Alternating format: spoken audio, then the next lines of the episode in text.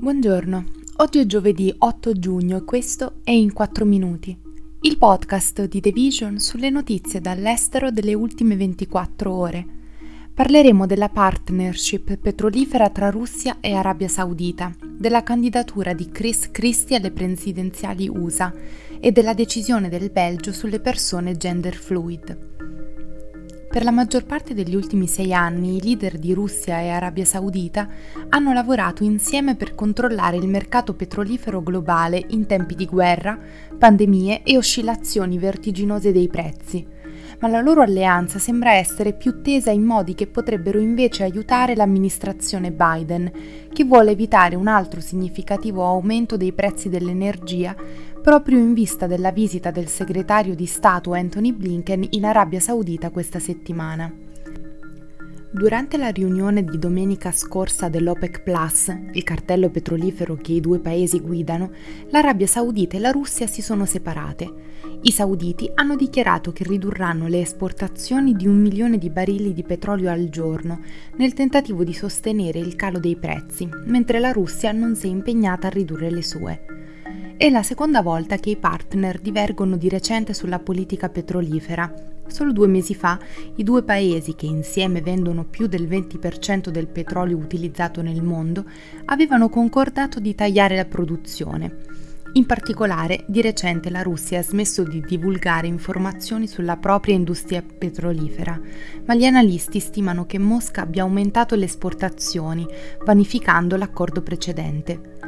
L'alleanza petrolifera saudita-russa ha sempre avuto come obiettivo comune quello di sostenere i prezzi del petrolio e massimizzare i ricavi delle esportazioni. Ma la guerra della Russia in Ucraina ha cambiato le dinamiche del rapporto. Mosca è sempre più disposta ad accettare prezzi più bassi per vendere il più petrolio, in parte destinato a Cina e India, perché ha bisogno di denaro per finanziare il suo sforzo bellico.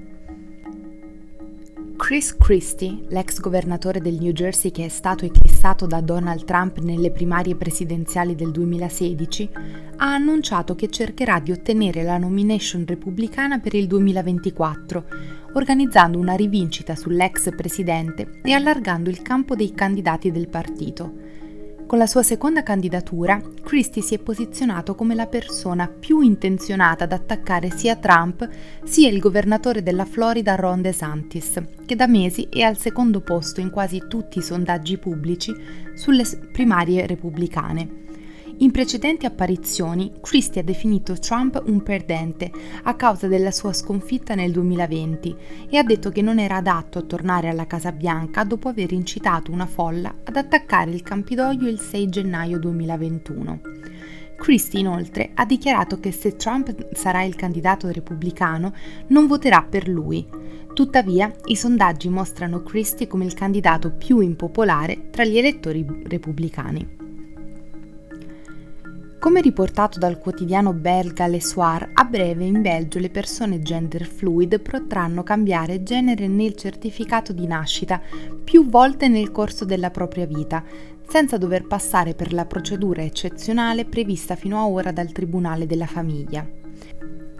Il nuovo disegno di legge del governo, che mercoledì è stato presentato alla Commissione di Giustizia, prevede anche delle semplificazioni rispetto all'abbandono del dead name, ovvero il nome di nascita, e alla registrazione di quello scelto dalla persona trans, in accordo con la sua identità di genere.